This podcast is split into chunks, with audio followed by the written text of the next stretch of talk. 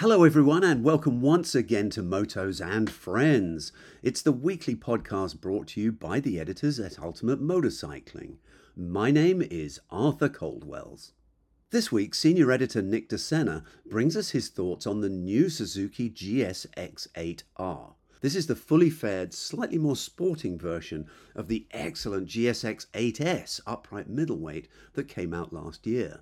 The 8R uses the same new, highly acclaimed, super smooth parallel twin engine that's been seen on several models, and clearly putting it into a really sporting style motorcycle makes a lot of sense. Nic spent a couple of days on both the street and at Chuckwalla Raceway in California, really putting the new bike through its paces. In our second segment this week, Neale Bayly chats with Paul Murphy of Meticulous Restorations. Paul is a world class restorer, currently operating out of Canada, and he has restored some amazing machines.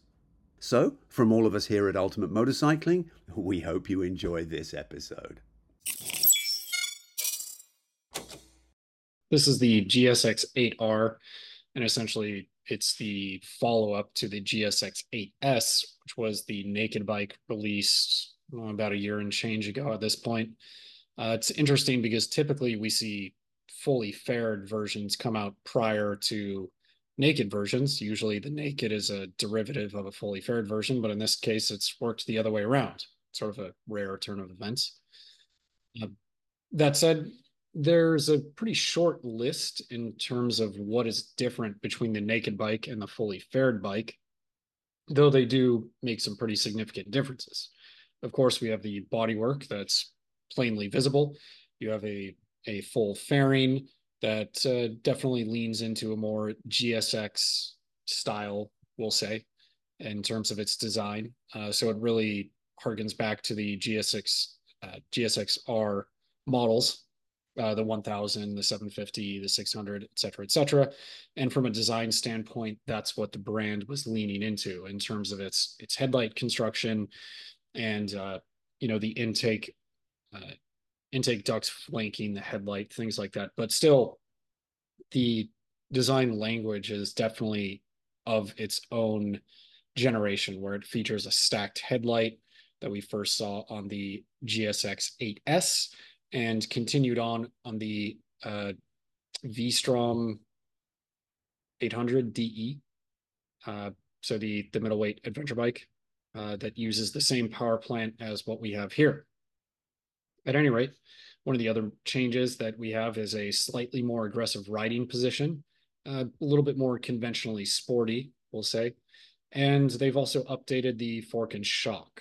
Uh, still a non-adjustable fork in the front and a preload adjustable only uh, shock. But as far as other things go, uh, it's pretty much the same bike. It shares the same chassis, same swing arm, same wheel, same brakes, and um, uh, same engine as well, and that's the 776 cc parallel twin engine. Are there any differences to the to the engine? I mean, or or is the are the electronics and everything, you know, the modes exactly the same, or you know, have they changed the gearing? Have they done anything at all to allow for a slightly more performance oriented, um, you know, machine? No, no, it's it's a straight copy and paste job in terms of what you see with the GSX 8S versus the 8R, which isn't necessarily a bad thing.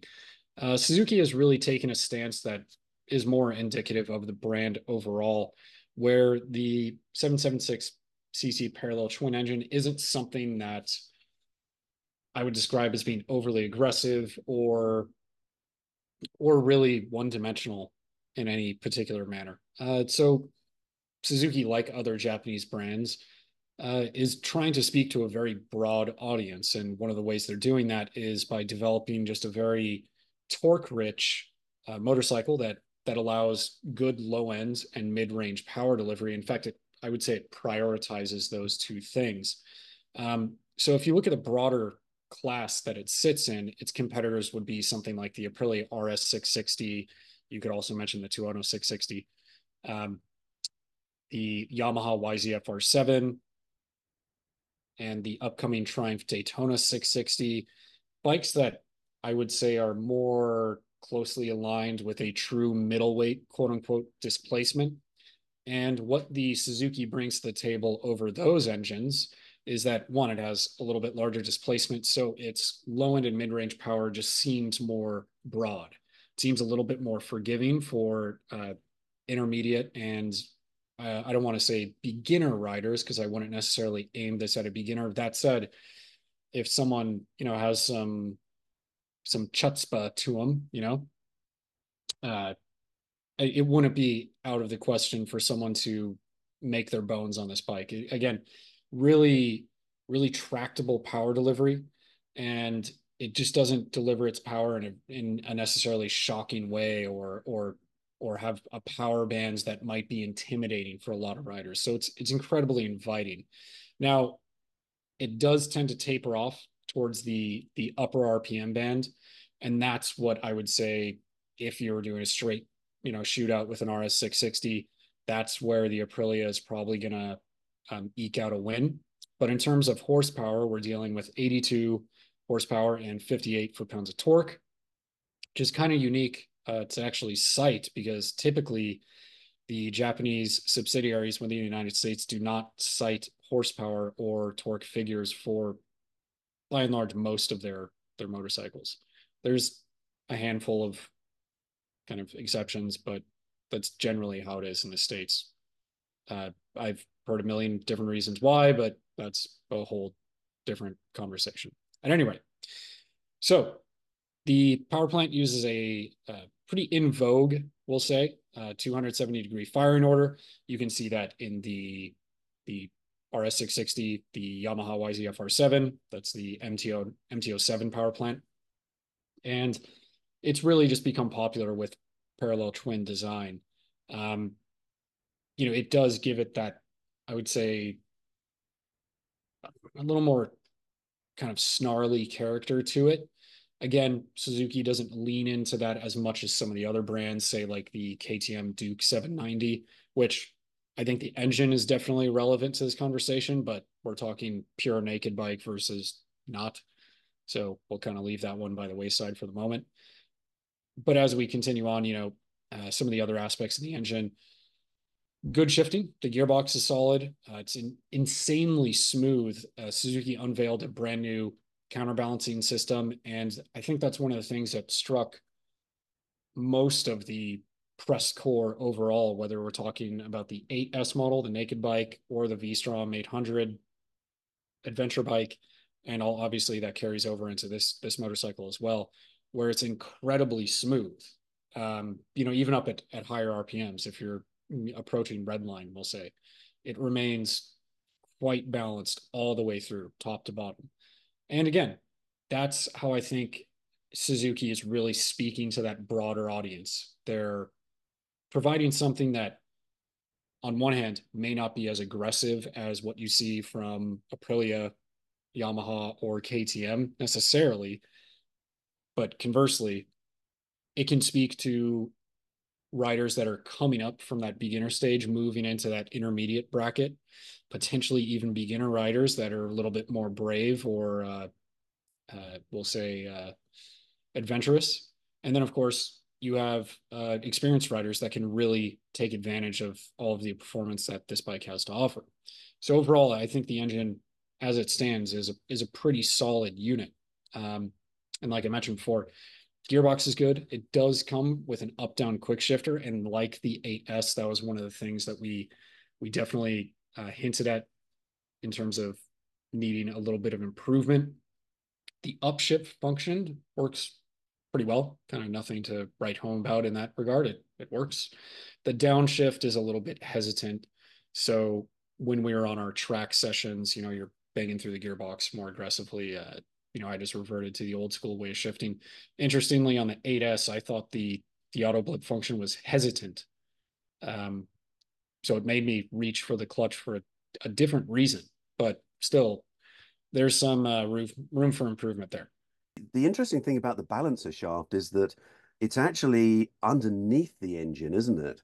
Um, which obviously gives the engine a uh, you know a shorter length from front to back. Um, so that presumably, uh, when we get onto the handling, I don't know if that really sort of helps the handling at all. But I'm very curious as to um, as to how that that feels. If there's anything noticeable with with that, you know, unique way of doing things. Uh, that would be pretty difficult to comment on, just because we'd need to try a bike with and without it, or more specifically, we'd need to try a 776cc version of this engine with or without it. Um, parallel twin engines, though, typically have very tight packaging, which is one of the reasons why many manufacturers are moving towards them. It allows uh, shorter chassis design overall, and it it typically allows bikes that that can be much more narrow. So as we speak about chassis dynamics and things like that, uh, that definitely plays a part because if you were to think about the SV650, for example, which uses a conventional V twin engine, its design makes the bike a bit longer in the sense that it's pushing the front end out further because it needs to create space for that cylinder that is jutting forward. Whereas a parallel twin doesn't have that issue. Uh, and it's something that you could observe with an inline four power plant as well. The critical difference there is that inline four engines are significantly wider because, well, they have two extra cylinders. Uh, that said, since we are kind of hinting at the chassis and ergonomics of the bike overall, I'd say let's just jump onto the ergonomics because that is probably one of the most prominent changes from the 8S to the 8R. Yeah, I'm in, I'm interested in that because the you know the the 8R does not look particularly aggressive. It still looks relatively upright. I mean, compared to my you know GSXR 1000, which is pretty aggressive, um, how is the the 8R by comparison? Well, it seems that Suzuki's definitely been looking at the greater middleweight class overall and and definitely done their homework in trying to emulate and better in certain circumstances those bikes. So like the RS 660, like the Daytona 660, although not nearly as aggressive as the fully committed YZF R7 from Yamaha, the 8S really balances what you know most sport riders would want versus what what they might think they need. We'll put it like that. In in a lot of ways, you know, uh, especially more aggressive riders will think that they want a fully committed super sport riding position, which is what the Yamaha YZF R7 has. Whereas the RS660, the Daytona 660 that we haven't ridden yet, but we've seen plenty of photos of it, and the GSX8R split the difference between a naked bike and a fully committed super sport riding position. In this case, the 8R uses what I've dubbed and plenty of other people have called faux riser clip-on style handlebars, where the handlebars are mounted directly to the top yoke. It's kind of the same strategy that the RS660 does. And in my opinion, I would say Suzuki has really, really emulated the Aprilia RS660 in terms of its its fitment overall. It really splits the difference between those those two those two types of bikes, bikes, a naked bike and a fully committed super sport bike. And it's just that extra step where it adds a little bit more weight over the front end because your upper body is drawn closer to the front end. Arguably, you're going to be getting a little bit more front end feedback and you're going to just get a little bit more um, a little bit more from the front end versus a naked bike uh, you'll feel a bit more connection to the front end beyond that you do have the wind protection that comes with the 8r so it is a fully faired motorcycle that extends to protecting your your knees and then you have the the little windscreen which does a pretty good job of just providing a, a fair, fairly basic level of wind protection. Is it up to snuff with a tour? No, but it was never supposed to be anyway, and that's fine. And on that note, you know, we're not exactly carrying deep into triple digit speeds, even when we do ride a bike like this on the racetrack, just doesn't have the horsepower to to really do it. Um, so you don't have to worry about, you know, turning into a sail and feeling like you're doing lat rows as you hold on to the bike. Uh, that said, the seating position and riding position overall, the rider triangle, we'll say, is pretty solid. I think, like the RS660, they've really nailed that for for riders that are going to be spending the clear majority of their time on the road. So the the seat height is cited at 31.9 inches. But when you factor in that we're using a pretty tight parallel twin uh, engine package, it allows engineers to create something that's quite narrow overall. So the standover height with my 32 inch inseam, I can get boots on the deck with room to spare. And my legs aren't cramped, cramped overall um, at all. There's a really generous leg room. So the, the peg to seat ratio is quite good. Uh, the only thing that you have to consider as you start looking at things from a more performance mindset is that when you carry high lean angles, you're probably going to start customizing those foot pegs. That's why customizable and adjustable rear sets came onto the market to give you more ground clearance. So it's always a trade off, right? If you're going to be street riding, you probably will never touch a peg down and, you know, it's no worries. If you start ripping this thing around racetrack, depending on your riding position and your style, whether you hang off the bike a little bit more than others or you ride a bit more old school and carry more lean, you know, those are things that uh, will be dictating whether or not you're you're grinding the foot pegs down. Um, and this is something that we've noticed about the RS660 as well. So you add comfort, which means lowering the foot pegs. There's a greater likelihood that you will be scraping them. And that's just how it is. Uh, does it slow me down? Not necessarily, but um, yeah, yeah, yeah. It's uh, overall in terms of comfort and fit. I think they've done an excellent job when it comes to street riding. When you think about the other stuff, there might be a little bit of uh, uh, customization or room for customization right there. But in the grand scheme of things, I, I sort of hard pressed to really, really throw the uh, you know throw the gauntlet down at it just because this is one of the few bikes where I think I did a 30 some odd minute stint on the racetrack, went through like three quarters of a fuel tank, whereas one of my colleagues, uh, he was out there until the fuel ran out. So, you know, it speaks to the fact that it is a comfortable motorcycle and you know fully fully committed super sport bike i just don't see myself staying out there for 30 something minutes if not more yeah, and and let's be honest, most of these bikes aren't going to see the track that they sell. I mean, it, you know, it's it, that's a fairly um, niche kind of uh, kind of pastime. You know, there there will be some guys with this bike that will definitely do track days, and and if you find that you know you're a real track, you know, hardcore track day guy, hey, you know, change out the footrests. But I think it's smart of Suzuki to make it a little more comfortable um, for what is going to be mainly a street bike. So yeah, so excellent. So how does all this translate to the handling and the uh, the suspension? Yeah, so suspension updates come in the form of a Showa single function fork. Uh, it is a an, upgrade, we'll say, over the KYB stuff that's on the the 8S, and uh, the shock as well is a is a Showa unit. Uh, same amount of adjustability between the 8S and the 8R, non-adjustable fork, and a preload only uh, for for the shock. Uh, so there you go. Pretty simple stuff.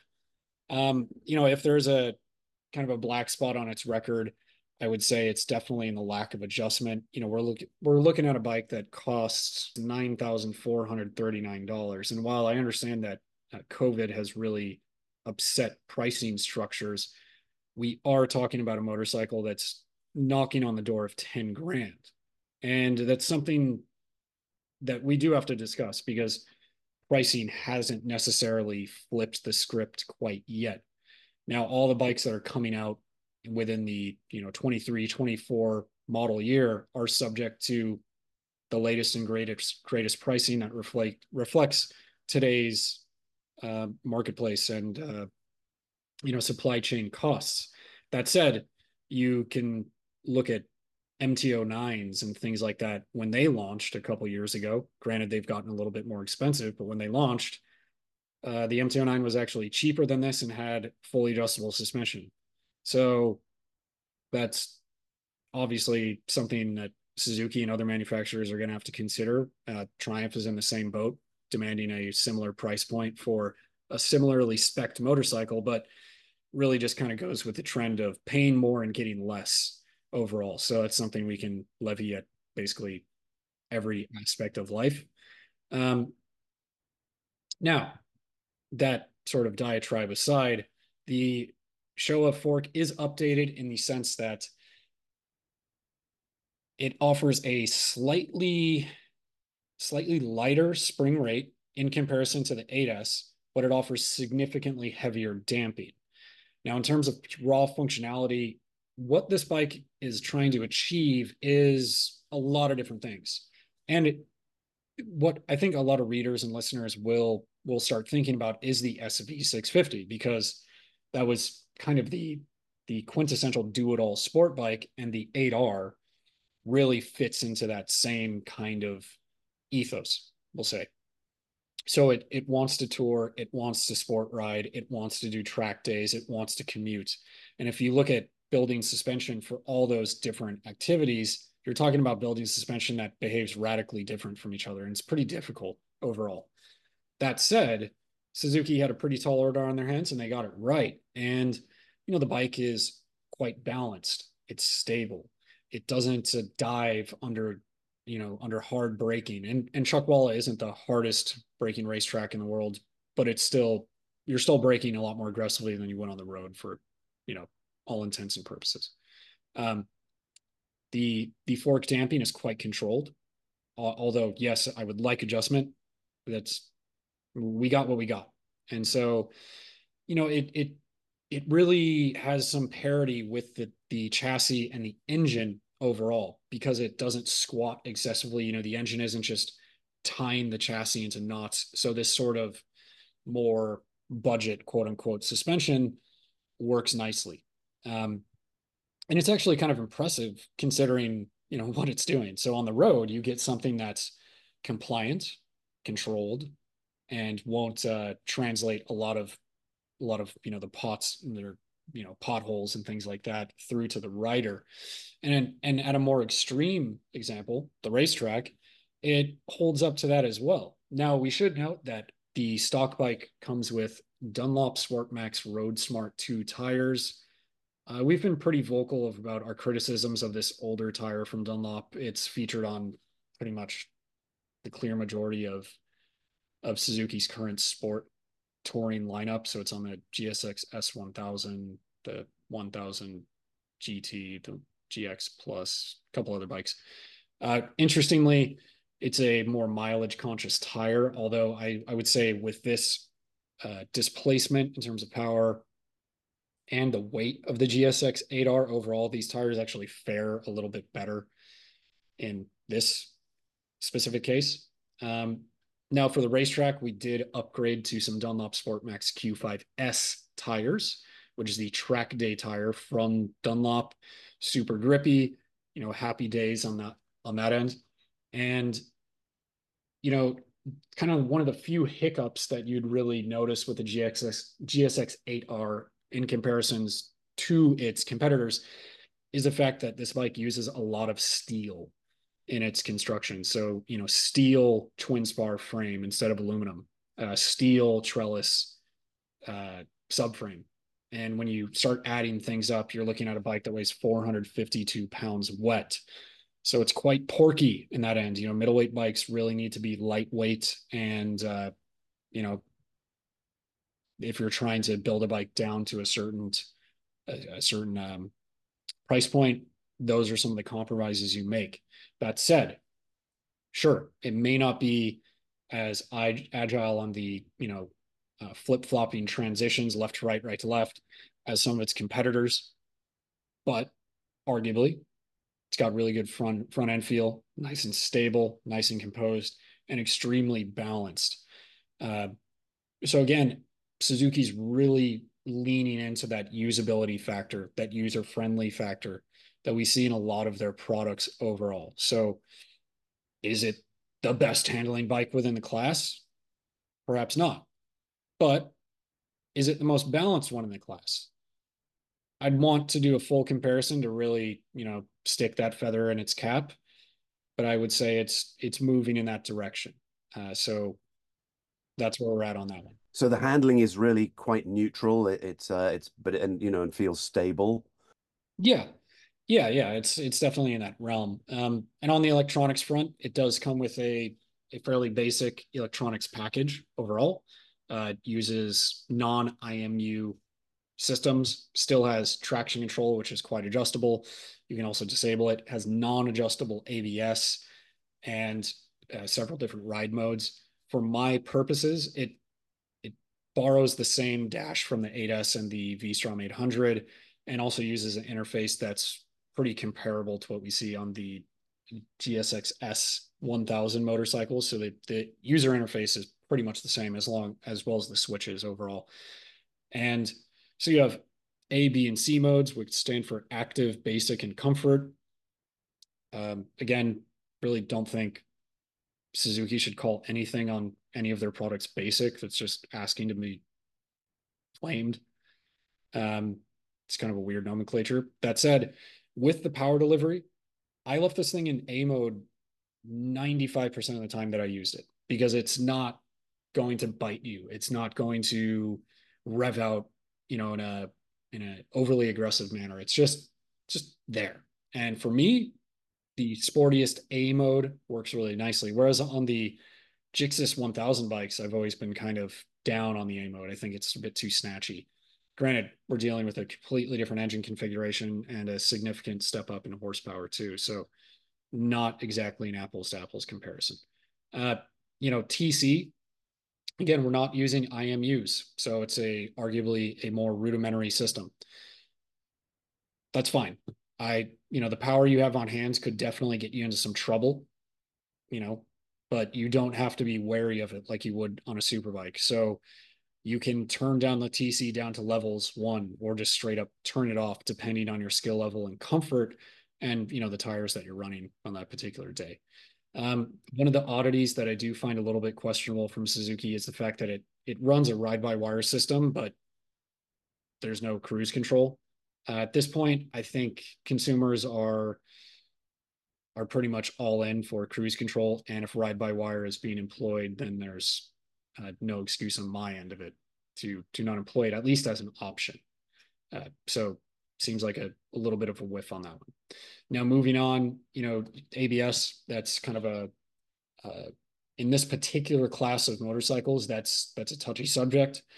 The Yamaha YZF R7, for example, uh, its ABS intervention is is quite intrusive. We'll say, especially at higher paces at the racetrack. It's something that we were critical of during reviews and subsequent tests uh, with the comparison between the YZF R7 and the Kawasaki ZX4RR, which may enter this conversation a little bit if you wanted to really stretch things. Um, it's down on power considerably, but still, anyway.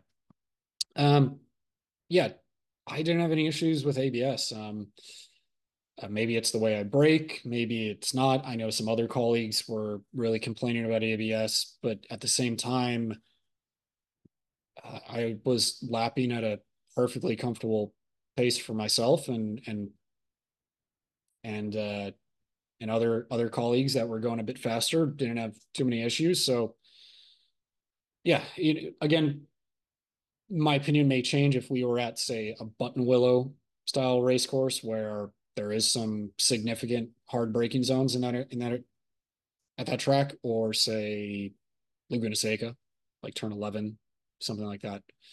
Whereas Chuck Chuckwalla, there are some harder braking zones, but not necessarily anything where you're really just dropping the anchors and slamming through the gearbox, which is definitely going to you know stress ABS systems a lot more than normal. That said, since we are on the the subject of brakes, something that Suzuki definitely needs to improve upon with a lot of different models, using an axial uh, master cylinder and uh, of the Nissin variety, and then uh, of course you have the Nissin four piston calipers. Power isn't an issue. Stopping the thing is you know, it's whatever. It's totally fine. It's the fact that the master cylinder just lacks feel. And I would say upgrading to a radial mounted, uh, not radial mounted, but just a radial master cylinder, you know, getting a, a Brembo RCS master cylinder aftermarket could fix that pretty much instantly for a couple hundred bucks. Then you'd be looking at the rubber, the rubber uh, brake lines and probably some more aggressive pads to really just turn that braking system into something that's pretty untouchable at that point. But these are these are complaints that we've levied at Suzuki with the GSX S1000, the GT, and the GX, and you know they all carry relative componentry. Obviously, they are different because a 1000 cc bike isn't going to be using the same stuff as a middleweight, but they use comparable, uh, you know, master cylinders and things like that between them. So, um, you know, when you look at the Italians, the Germans, the you know even other Japanese brands, not Yamaha, they they do struggle with their braking uh, just as badly. But even then, the Yamaha YZF-R7 has a a Brembo radial master cylinder. Uh, as much as I don't like its ABS system on the racetrack, I would argue that the the brakes are uh, are an improvement in that regard, or not an improvement, but they are a step up. Um, so yeah, that's kind of the GSX-8R in a nutshell. Um, we we rode the bike, you know, on the road for a full day. We rode it on the racetrack for another full day. Ripped plenty of laps to really understand what was going on with it and walked away from this test pretty confident that you know myself and my colleagues had a good understanding of the product now within the grand scheme of things like i mentioned before i think suzuki is trying to target a much larger audience they're trying to throw a wider net than say the aprilia uh, which is a bit more expensive has more advanced electronics and really focuses primarily on a performance mindset while it is a intermediate level bike and expert level, you know, depending on who's riding it. And Aprilia is trying to kick open the doors and speak to to more riders and bring them into their family. That bike is a little bit more hardcore in a couple different ways, from its engine character to its handling, and you know, just it's it's more in-depth electronics. The YZF-R7, it's a bit more aggressive in the riding position category you know, they went with a fully committed super sport riding position, which for the racetrack is advantageous on the streets. It does you no favors, we'll say. and you know, I would say you'd you'd really need to focus on your core uh, at the gym and and make sure you're a limber guy or gal, um, because sitting around at stoplights on super sports is not the coolest thing in the world It's kind of part of the reason why they're not very popular these days, outside of their price and the fact that performance of super sports and super bikes has become pretty unapproachable. Um, you know, the riding position, just on a fundamental level, is taxing. Whereas the RS660, the the GSX-8R, and ostensibly the Triumph Daytona 660 really focus in on that sweet spot. They know that these bikes are going to be riding on the road predominantly and they know that people are going to be putting a lot of miles on them in a lot of different ways. They haven't truly lost sight that the middleweight class is probably where the sport bike, uh, you know, this new generation of parallel twin powered sport bike, that, that's where the market's going. Because look, do we all have 30 G's for a super bike at this point? Uh, I don't. No. And def- definitely kids getting into the sport don't. So if you want to give someone something good, sporty, and fun, here we go. And Suzuki knows how to do that. They've yeah. done something called the SV650. And when I think about the GSX-8R, I think about the G- the SV650. And there's a lot of parallels between those two motorcycles. Obviously, this is a an updated version of that, in my humble opinion. You get a lot more bike for the money in terms of size, fit, fitment, uh, you know, build quality, a little bit more performance. But when you look at the scope of work that those two bikes did, pretty pretty in line with each other. And interestingly, they're going to be sold alongside each other in the United States. The SV650 hasn't gone the way of the Dodo, and the GSX-8R is the new kid on the block. So if you want the old V twin, it's still hanging tough. And if you want the new stuff, well, there you go. Yeah. Yeah, the GSX-8R strikes me as a bike with you know, relatively basic specification um, in order to keep the price down. So those who want a cool street bike for a for a sensible price, for you know for less than ten grand, they get a really cool looking bike that works extremely well on the street and it's going to do everything that they want. And for those that take it to the track or actually want to start racing it, Um, okay, there's an upgrade path there, and the bike has the potential to do it. Uh, in fact, I read the other day that MotoAmerica have uh, have just approved it for you know the Twins Cup, uh, so it will be it will be racing in MotoAmerica this year, and obviously you know those modifications are fairly simple to upgrade the suspension and the you know the foot pegs, the ergonomics, and what have you, and you've got a got a cool race bike as well. So I, I think Suzuki are, are, sort of positioning it in a smart way. They're aiming it at you know Joe Public, who's actually going to be buying the thing, and I, I think that's a, a smart thing to do. And there's a there's an upgrade path if you need it. Yeah, and that's sort of the middleweight class in a nutshell, where it's not ever going to be too extreme, and it needs to be fairly reasonable in all regards, whether it's performance, price, fit, approachability, and things of that nature as well. And and on kind of a final note, they really are trying to you know be all things to all people, and certain bikes can actually do that. So in this case, while you could go with aftermarket providers for some performance upgrades within their own uh, accessory sort of ecosystem, there are you know frame sliders and and crash protection stuff like that. Then of course you have some soft cases that are integratable into the subframe, and you know they're all pretty much turnkey sort of things. Um, so again, bike's going to be doing a, a, whole lot of different things for different people, and that's a okay, and and that's just where we're at. So pretty excited about the middleweight class overall. I do think that this is where the the sports segment uh, might be diverging. I think we've gotten a little bit too crazy in terms of technology, horsepower, price, and everything else, and we kind of need a, a come to Jesus moment. Yeah, the, the exactly. greater motorcycling uh, data. So, so that's where we're at. Yeah, it's a it's a great looking bike, and I I think from memory, from what I've seen, is they're they're offering at it at a really um, attractive financing rate. I think 1.99% I've seen. So, you know, this is a, an accessible, um, like you say, intermediate bike that is going to appeal to a lot of people.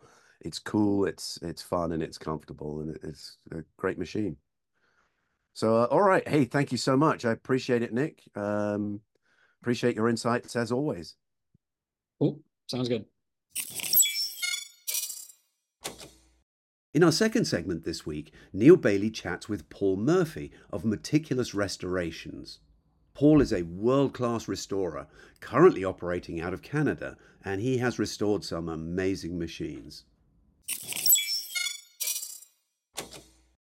I guess by the time I was in my early mid teens, um, I little interest in school. Um, I was getting reasonably good grades I was pretty consistent, but I really wanted to leave school and start an apprenticeship. So after a few years of um, hankering with my parents, my father eventually said to me, "Well, look at if you can get a job, I'll let you leave school." So that didn't take long.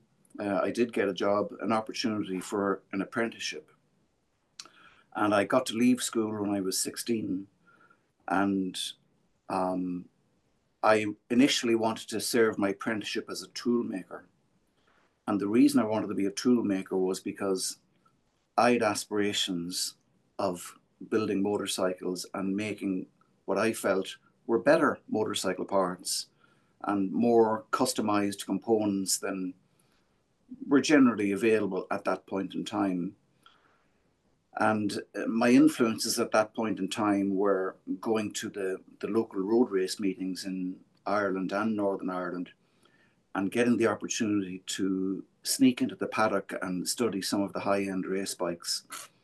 And uh, how did you come to motorcycling? Were you always interested in it? Did your father ride? Was it a family affair? No, my, my father certainly did not ride, Neale. He was scared of his life of motorcycles.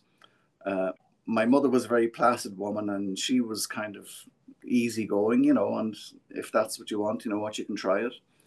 And um, I guess when I was about 13, my brother, my only brother, who was four years older than me, he brought home um, a Triumph 350, uh, an ex police bike, uh, unknown to my parents And uh, I remember going out the next morning and seeing this motorcycle in the garage at home and sitting on it. I'm thinking, good lord, this is this is freedom.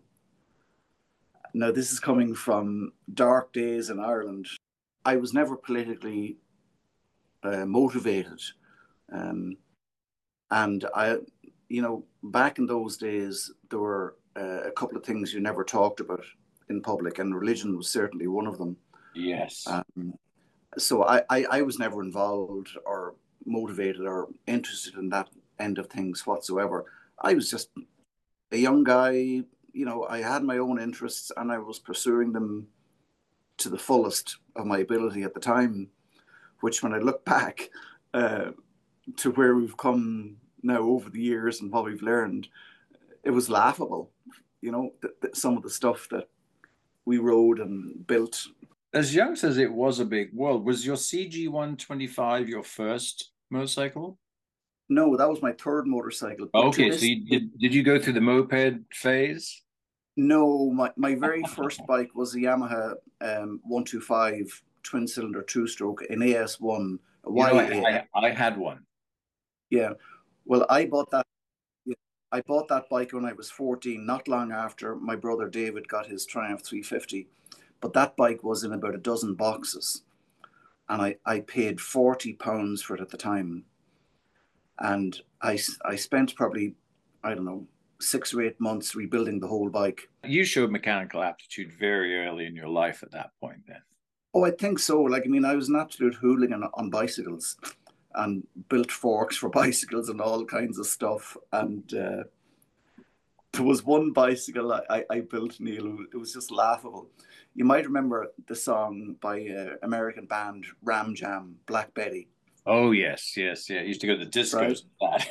yes, well, well, uh, that's actually quite an iconic song still to this day. Mm. But uh, my bicycle with the big forks and all the the handlebars off my brother's uh, Triumph 350 were on that bicycle, and that bicycle was called Black Betty. But anyhow. So the AS1, what happened to that? Did it did it go before you were able to ride it, or? I did get it to run, Neale. Um, and if you may recall back then, electronic ignitions were very, very few and far between. The AS1 had two sets of points. And religiously, I would have to set the points in that bike about twice or three times a week. Why?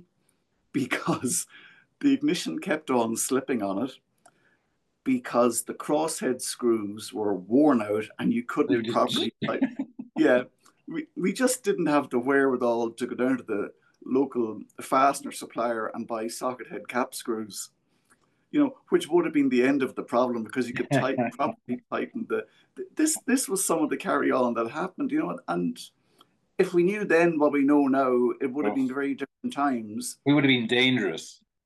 Well it would have been very dangerous but it, it would also probably have changed the course of history that followed you know, and I I I, la- I look back at that and I just laugh at some of the some of the things that were done and not done, etc. And if we knew then what we know now, it'd be a different story.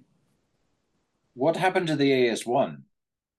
Um, it was incredibly unreliable because of the ignition timing. Everything else worked well on it, and I was then given uh, a Yamaha AS3, a later model 125 two-stroke twin. Mm.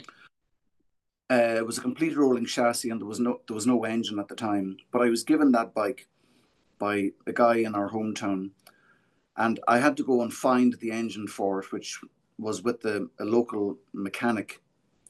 And uh, it took a long time to prize the engine out of him, but I did get it. Uh, rebuilt the engine, uh, and that was a really fun little bike.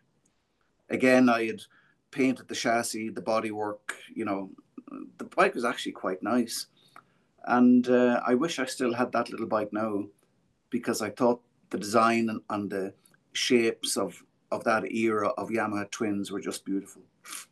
My, I don't remember very much about mine. I just know it never ran right or didn't shift right, and I was didn't have the mechanical wherewithal to fix it, so it went. But one thing I do remember is the sound of the engine. I don't really, I, I, couldn't even tell you what color it was. I mean, I vaguely, if I saw one, I'd say, okay, but I can just remember the sound that engine made. It was intoxicating when that thing revved up. It had a kind of an intake roar and a drone, and it just, I don't know, just sounded feral to me. I just remember as a kid. Well, at 16, I think it was Neale, I got my my very first uh, license. So I wonder if you can imagine the thrills that were had at that point in time, uh, building up motorcycles, progressing from home built bicycles to moving to small displacement motorcycles, and just the craziness of it all uh, during that summer. It, it was just well, mad. I, I think one of the things that you're living in America, obviously, having ridden all over this great country on motorcycles, it, it's very hard to impart to American listeners the thrill of a small motorcycle on English lanes when, you know, if you put your arms out full width, you literally could touch the trees with your fingertips on either side. And you only need to go 30 or 40 miles an hour down a road like that with the sides rushing by you for it to feel incredibly fast. I mean, we've all sat in an interstate on a modern superbike at 100 miles an hour and realized, oh, shit, I'm going to get a ticket here. I better slow down and not even known we were going 100 miles an hour. But in those days, even a moped seemed fast in those roads. So, yeah, it was an exciting time, right? And who knew about tire pressures, tire technology, brakes? I mean, that was all, we had to learn all that stuff, right? Well, you know, those little bikes are probably only, I don't know, 220, 240 pounds weight or something they didn't, they didn't really need a whole lot of brakes, Neale. And on the roads that we were riding on, um, which were not too many of them were straight, it was all twists and turns, and you're on and off the throttle, up and down the gearbox a lot. And that really was um, an exercise in learning how to ride smooth, which, of course, you bring forward with you in, in life. And as you get bigger, more powerful bikes with better suspension, etc., etc., that really you know, that really had a big influence and was a big learning curve for me. You started going to the races, you said, on the CG, and that started prompting. What, where did you, where did that take you? Well, in 1980, I think it was, I got to go to my first race meeting, which was the Ulster Grand Prix. And the Ulster Grand Prix, uh, and still is a huge event, uh, an international event. And um, myself and my brother, David, was on his Triumph 500 Daytona, and there was a whole gang of us. Uh, we, we all rode up the, the motorway to Lisburn and then off to Dundrod to see the Ulster Grand Prix in 1980. And my bike was probably the smallest bike there. But anyhow, anyhow um, I remember at one point during the day, um, one of the top riders at the time was Sam McClements, and Sam had a Harris Suzuki GS 1000. Oh, wow. He was one of the really fast guys at that point in time, and so was Ray McCullough on his 350 Yamahas. And I remember getting into the pits at the Ulster Grand Prix, going looking for the Harris of Sam McClements to study it and, you know, compare all the chassis components to what was on new bikes at the time and the Harris was just way ahead of it. Far better brakes, suspension, uh, chassis was so much stronger, etc., etc. I was fascinated by all that stuff. That was the beginning of the journey for you, then, seeing these modified British built frames and upgraded parts. Yes, because at the time, Neale, I was in the first year of my apprenticeship, and um, I didn't get into the toolmakers class in 1980. By the way, I was I was one number away from getting in. So I was bumped down to the machinist um, class, which is not quite a toolmaker, but still quite quite a good trade and a good skilled trade. And again, the reason why I chose that path was because I wanted to make motorcycle parts. So you were pretty clear from the get go then. It was four years at that time. I had my first apprenticeship finished, Neale, when I was 21.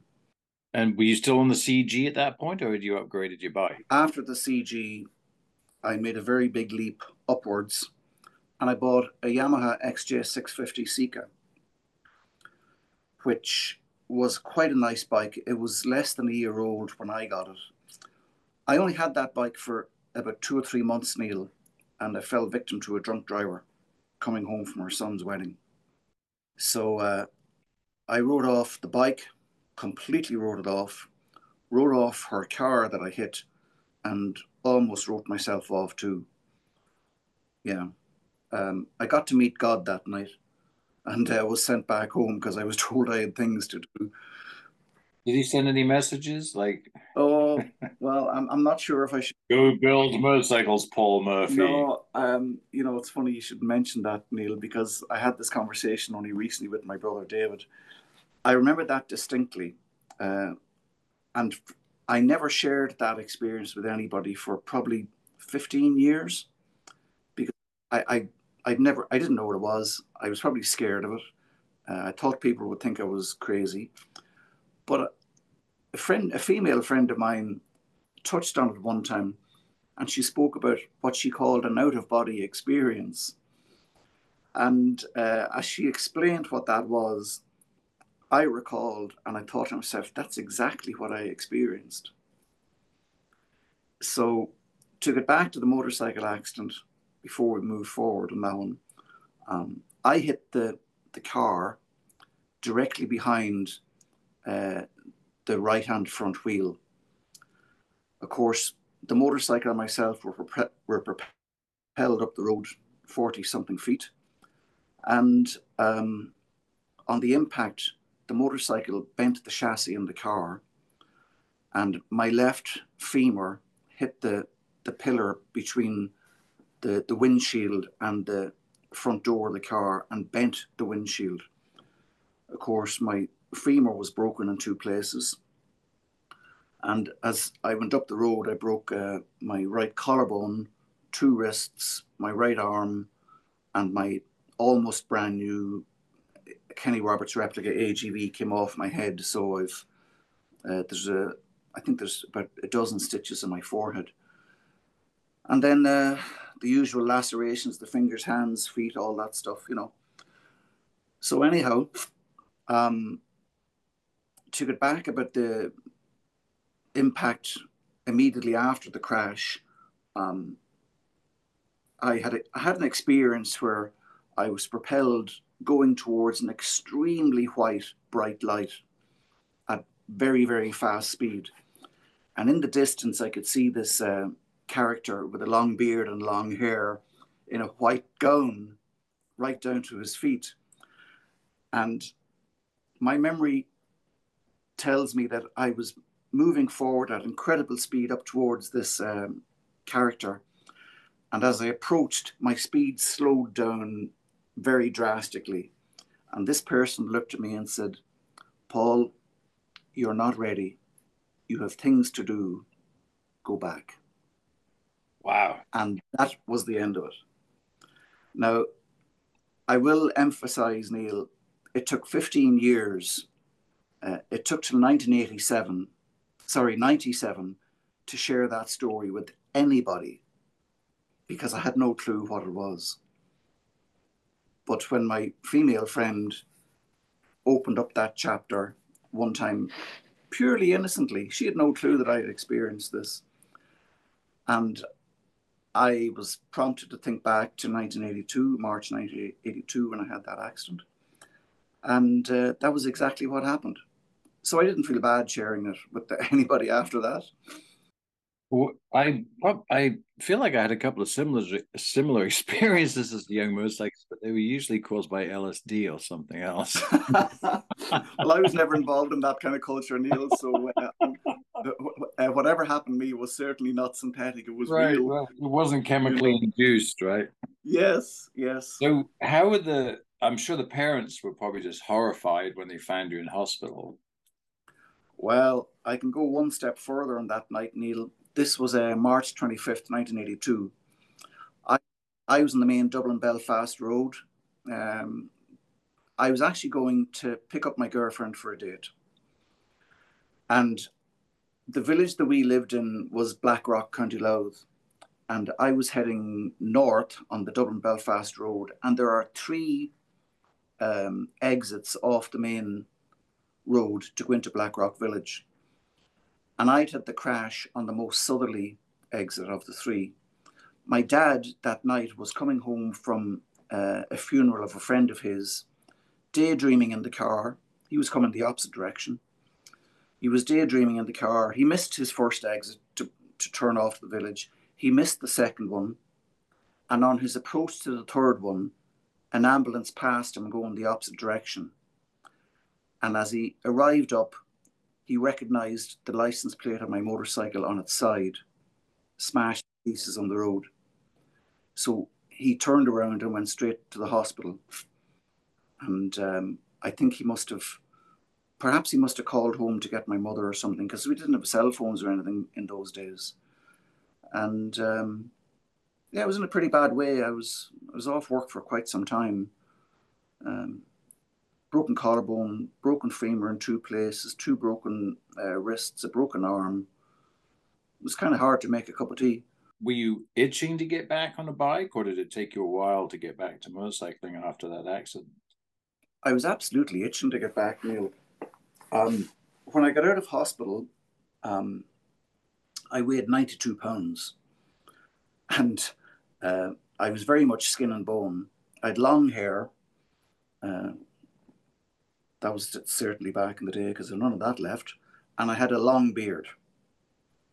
And my clothes were just hanging off me. But my brother brought me to the warehouse where, where the Yamaha was. And uh, so I could see it. And of course, my mind was working overtime. What do I need to fix it? So uh, I had a mental image anyway. And I think it was either that evening or the following day, um, I went and got motorcycle news to look up the adverts of the breakers to buy the parts I wanted to fi- needed to fix the bike, which was a frame, uh, forks, triple clamps, front wheel, fender, fuel tank. It needed everything.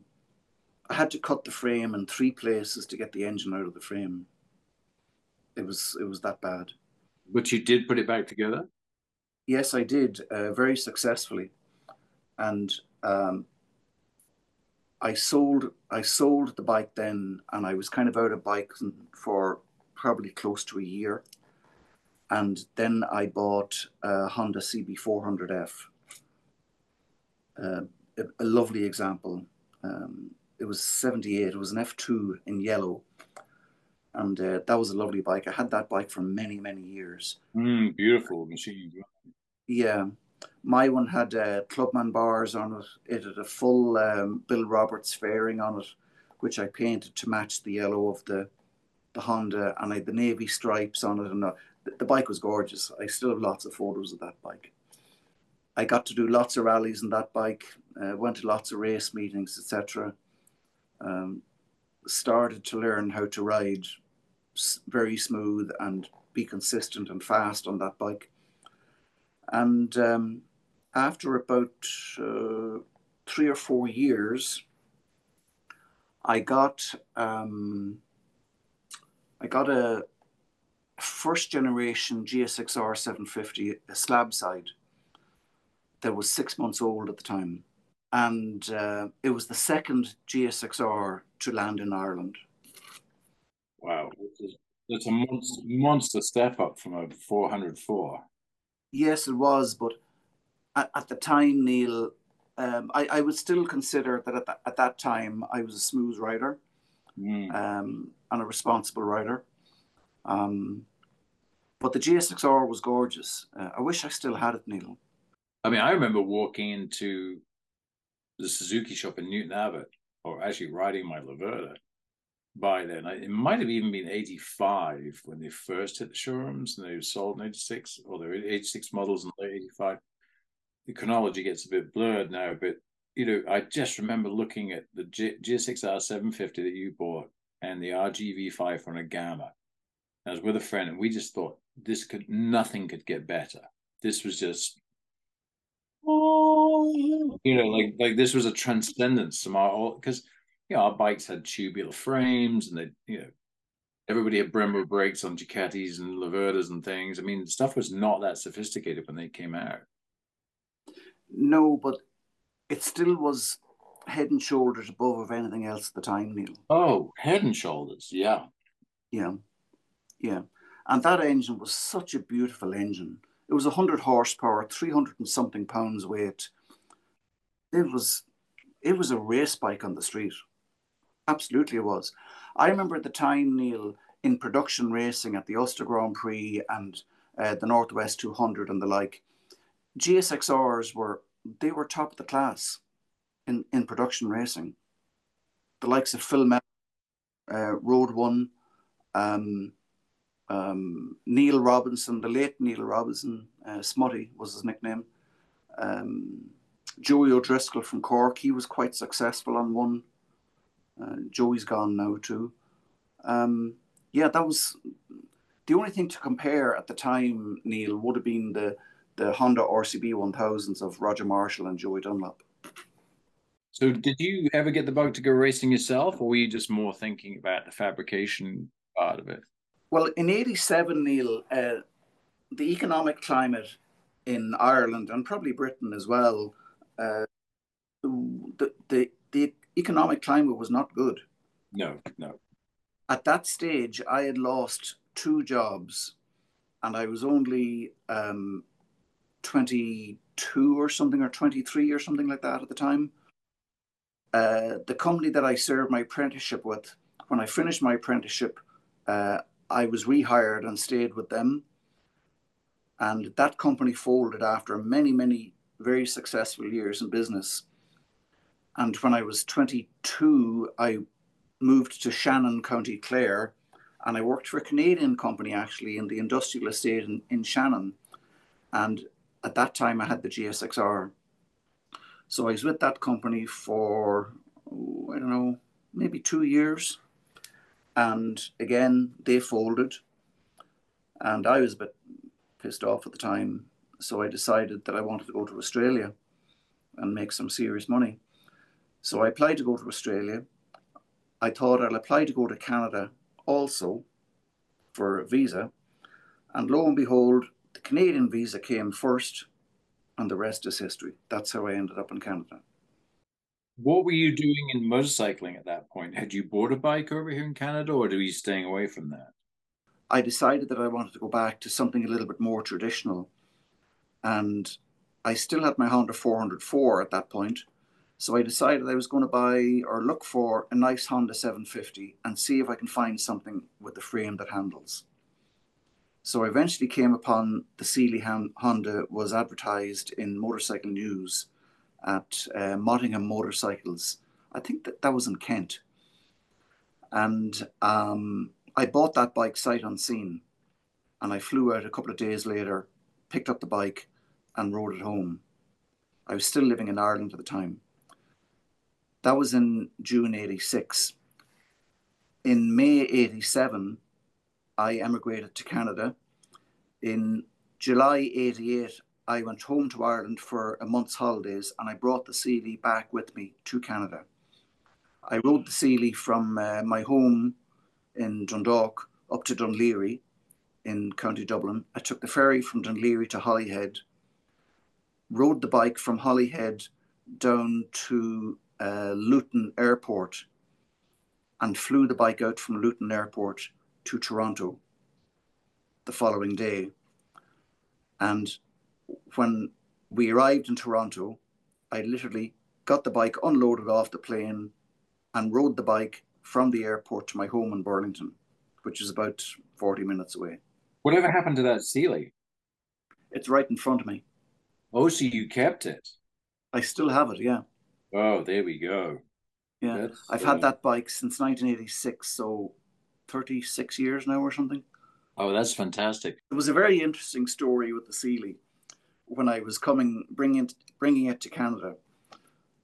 When I when I was on the boat at Laoghaire in County Dublin, getting ready to set sail for Holyhead, I was up high on the boat and I was looking down at some of the vehicles getting loaded on, and I saw a motorcycle that was painted in grey primer, and I couldn't identify the bike because it was so far away. So when the boat set sail, I went through the lounge looking for somebody who might look like a motorcycle rider to meet the guy and see what this bike was. So I did spot a guy. The bike was a Ducati 900 SS, and the owner was Gary Roberts, who was the guitarist with the Boomtown Rats. That's pretty wild. So myself and Gary, I didn't know who he was at the time, and we spent that whole trip on the boat in the lounge, drinking a couple of pints of Guinness and uh, chatting. And he said, he asked me where was I going, and I said, well, I'm I'm going to Luton because I'm flying back to Canada with my bike where I live. And he said, oh, we'll be able to ride together. And I thought, terrific. So then he asked me what, who I was, and I introduced myself. And he said, uh, I'm Gary. I said, Oh, how are you, Gary? I hadn't a clue who this guy was. He was a kind of a teddy boy with the the end the ankles of his jeans rolled up on Doc Martens and a bomber jacket. But, but Geldof was the front man, so you didn't pay so much attention to the other guys, did you? Well, yes and no, because one of the guys who was in who was in the band at the time, Pete Briquette, he called himself. He went to the same school as me in Dundalk, County Louth. Yeah. So anyhow, on the boat, Gary asked me what I worked at and what I did in Canada, etc., and why I went there. So I told him anyway, and I said to him, uh, "What about you?" Oh, he said, "I'm a musician." Oh, I thought, oh, that's interesting because I have a big interest in music. I said, "What instrument do you play?" He said, "I, I play a bit of guitar." I said, "Are you in any bands or anything?" Oh, he said, "I used to be in a band." I said, "I'm not sure if you would know them." He said, uh, "They're called the Boomtown Rats." And then the penny dropped. So we had the best of laughs. Right, right. So anyhow, we get to Holyhead, uh, Neale, and that's where the fun really started. Gary was a good rider, and he was fast and he was smooth. And we came down the old A5 down to Shrewsbury, and we were scorching it, absolutely scorching it. By the end of that ride, I had to call into the Frank Thomas factory in Britain to buy a new pair of boots because I put a hole in the um, front right hand corner of my right hand boot. Dragging your feet through the corners, huh? Yeah. It was a scorching ride. It, it was one of those moments or rides in life, Neale, that I will bring to the grave with me. And I've four, I've four or five of those rides that I'll never forget. They were fabulous rides. That's one of them. And when we got to Shrewsbury, we stopped at a little roadside cafe, uh, which was basically a, a, trailer, a truck and trailer. And we went in and got a toasty or something and a cup of tea, and we parted ways from there. But it, it was a great time. Did you ever see him again afterwards? No, I never did. Uh, that was in 1988.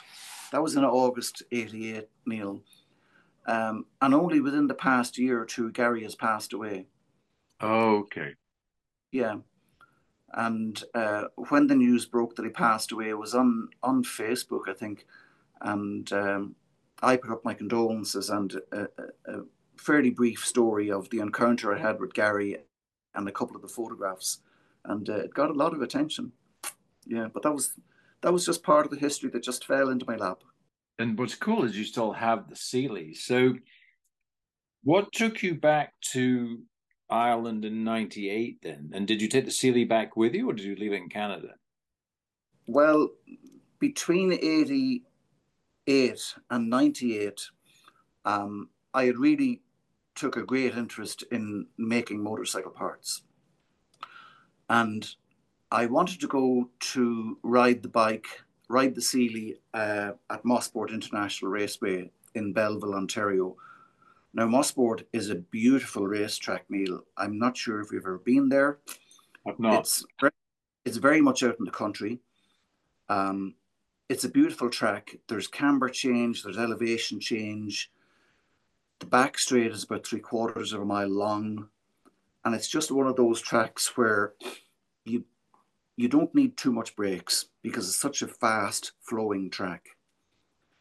So I wanted to build a Seeley, and in the, at the time, I had aspirations of making it go 150 miles an hour, which I still haven't achieved. How many years later? but I started to build the Seeley with some nice stuff, and I made my own uh, uh, cast iron brake rotors. My dad had bought me a set of uh, Lockheed brake calipers for it and a Lockheed master cylinder to give it some decent brakes. And uh, I built up the engine. Um, I think it was uh, I think it was about 915 cc's. And uh, the bike was fast. It had a lot of torque. Was it, was it a single overhead cam 750? Yes, single overhead cam. The bike was powerful and it was fast, it had oil leaks that I could never trace or took me a long, long time to trace.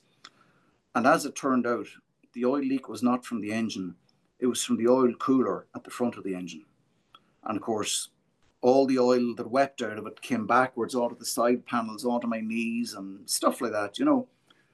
So it was a bit of a pain in the ass having that unreliable issue to the bike, but it was still a fun bike. And um, I did get to ride at that Mosport many, many, many times. I've done hundreds of laps of Mosport, um, and probably probably a couple of hundred laps of Mosport on that actual bike. And um, I also rode it at Grattan uh, in Michigan. Um, I rode it at Mid Ohio. At the time, Ducati 888s and were pretty new, and the 916 was pretty new. And I remember one year at Grattan, I'd say it was in about 95 or 96. Um, I trailered the bike down to Grattan on a friend's trailer, and I rode my uh, GPZ 1100 down there on the road. So I got to ride the Seeley at, at Grattan, and it was it was hooliganism, Neale, because the bike was handling very very well, and again I still have have some of the photos that people send me the Seeley was it was it was incredible in in the tight sections because I was passing lots of people on much newer bikes, much better bikes, etc., etc. But of course, when you get onto the straight, the front straight at Grattan, which is fairly long, the same bikes would pass me at the same spot on the front straight because there's so much more power. And then at the end of the front straight, there's um, it's almost a hairpin. I would get on the inside of them and pass them on the brakes coming into the hairpin, and yeah, lots of fun. Uh, and it's still a good handling bike. It's a, it's still a nice bike for what it is. Mm. You know, it's hmm. I don't know. It's probably got 80, 85 horsepower or something. Um, but it's a good handling bike and it's smooth. What do you think it weighs? Oh, it's not a light bike, Neale. I'd say it's certainly more than 450 pounds. Okay, so it's not super feather light or anything. Oh no no, it has uh, Le- Lester wheels on it, which are quite heavy, and uh, a Honda single cam motor is not a light motor. Yeah. Now the, the chassis, the frame itself, the, the naked frame only weighs, I think it's 18 pounds. Um, the fuel tank on it is huge. It's a five and a half gallon fuel tank that's made from aluminum and um, it's a cool bike. Yeah, it's a lovely piece of kit. A lovely piece of kit. Yeah, I've only ever seen uh, one other genuine Seeley in my whole life. Uh, now I've seen quite a number of photographs of other bikes, but I've only ever laid eyes on one other. So let's get. So what took you back to Ireland in '98? In seven, in '97, I think it was. I decided I was going to go to Ireland for a month I shipped over my Suzuki GS750 to Ireland and I spent 28 days in Ireland cruising around Ireland, meeting people that I knew, etc., etc., to try and get it either into my head I want to go back to live in Ireland or I don't want to go to live back and live in Ireland. So I decided that I was going to go back to live in Ireland. Uh, the economy was good. Um, you know, I had every chance of uh, being successful in getting a job or setting up a business or whatever. So um, when I went back to Canada at the end of that holiday, um, I decided I was going to back to live in Ireland. And in February of the following year, I put my home up for sale, uh, sold it. I had a rental unit apartment that I sold. So you were back in Ireland now for what about another decade before you came back to Canada? Uh, Thirteen years, Neil. Thirteen. Ex- yeah, yeah. And what was the motorcycle scene through those thirteen years? Were you you had your GS seven fifty, your Seeley? Did you buy more? Or? Well, I also had my first Bimota at that time, uh, a Bimota SB4S, which has a Suzuki GS 1150 motor in it. So that's the big boy. Yeah, that was um, that was a life changing moment. Um, I bought that bike. Uh, I was living in Canada at the time, and in I think I bought that bike in about ninety one. I went to I, I left Canada to go to Ireland for a month's holiday in June '91, and I bought that bike in England. And the reason I chose that model was because I'd had my GS 750 for many years. I still have it, by the way. Um, and it was a full Yoshimura motor, Astralite wheels, Calfab, Öhlins, it had all the right bits. And it was a really fun bike. Mm. It's now got 110,000 on, on the clock. You still so have that? Lot, oh, yeah. I did a lot of miles on that bike. And I, I, I think at that time, Neale, I was a, a big Suzuki fan. So I decided I'd like a big, a, an even bigger Suzuki but I wanted one that handled. So I went looking at um, magazines to to see frame kits, etc., etc.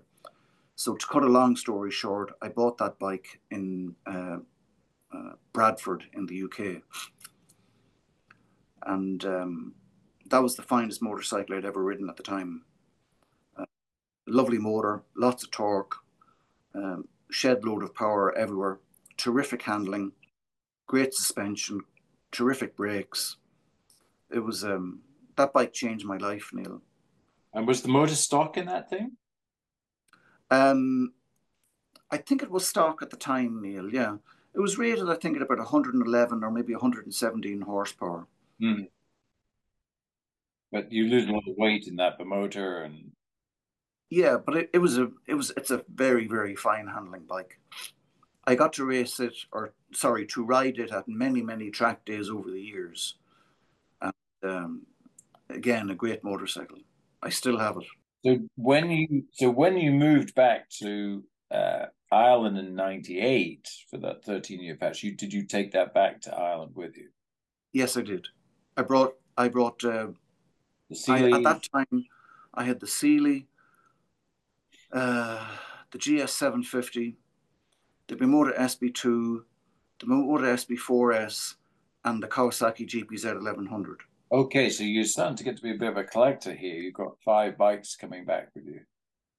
Well, the Suzuki GS 750 and the GPZ 1100, I'd hardly call them collector bikes, but I certainly had an interest in uh, aftermarket framed motorcycles. Mm-hmm. So what did what did you do then for the next 13 years. I had gotten married at that point, and um, myself and my wife, Roisin, we had bought a, a, nice house in the country that had quite a large garage in it, which I uh, renovated into a very high end motorcycle workshop. And I was doing uh, race bike preparation and um, restoration work uh, as a business in, in at my home. And again that was that was a real fun time. I also got to ride a lot myself i got to do lots of the rallies that year or those years lots of the race meetings etc etc and i'm sure as you'll appreciate neale uh, motorcycling in ireland and england is very different than it is in north america. In north america i think motorcycles are it's a hobby it's a plaything where people buy beautiful motorcycles and you know go riding on highways and doing long trips etc etc because the country and the whole continent of north america is so huge. But in ireland it's a very very different scene uh, because motorcycling in ireland to a lot of people is daily transport. Um, the the supporting um, elements of motorcycling like the racing rallies shows etc is so much bigger in the British Isles than it is in North America. And because of that, uh, the whole motorcycle um, sport is so much more engaging in the British Isles, in my opinion, than it is in North America. But in North America, uh, it certainly has some very, very strong points. We have the best of equipment, you know, the best riding gear, um, you know, huge shows to go to see, huge events like Barber Vintage Fest, etc., etc., which are absolutely world class events. I'm lucky enough to have gone to, I think, two or three Barber events. Mm-hmm. But uh, the, the, whole scene between the continent of North America versus the British Isles is completely different. Completely different. So, what made you want to come back to Canada then? If no, I, it was prompted to me, Neale. The print company that I'd left 13 years later, uh, the maintenance manager sent me an email and asked me if I was interested in coming back to Canada and work for them again. 13 days later, I was on the plane. Oh, wow. After 13 years. I still had my own dreams of what I wanted to do eventually. And uh, I wasn't giving up very easily. I wasn't giving up for anything, actually. Uh, I still had a lot of friends in the Toronto area, um, some that were incredibly supportive that I, and that I'm extremely grateful to. Um, they know who they are if they hear this podcast. So, when did you um, graduate away from all, working for all these people and now start into what you're doing now with meticulous restoration? I have a nice three car uh, garage here at the house, which I spent a lot of time building and renovating that garage into a, a very nice workshop. Um, I have all my tools and equipment there. It's all very well set up. My lathe is there, compressor, media blast cabinet, all the equipment is all there.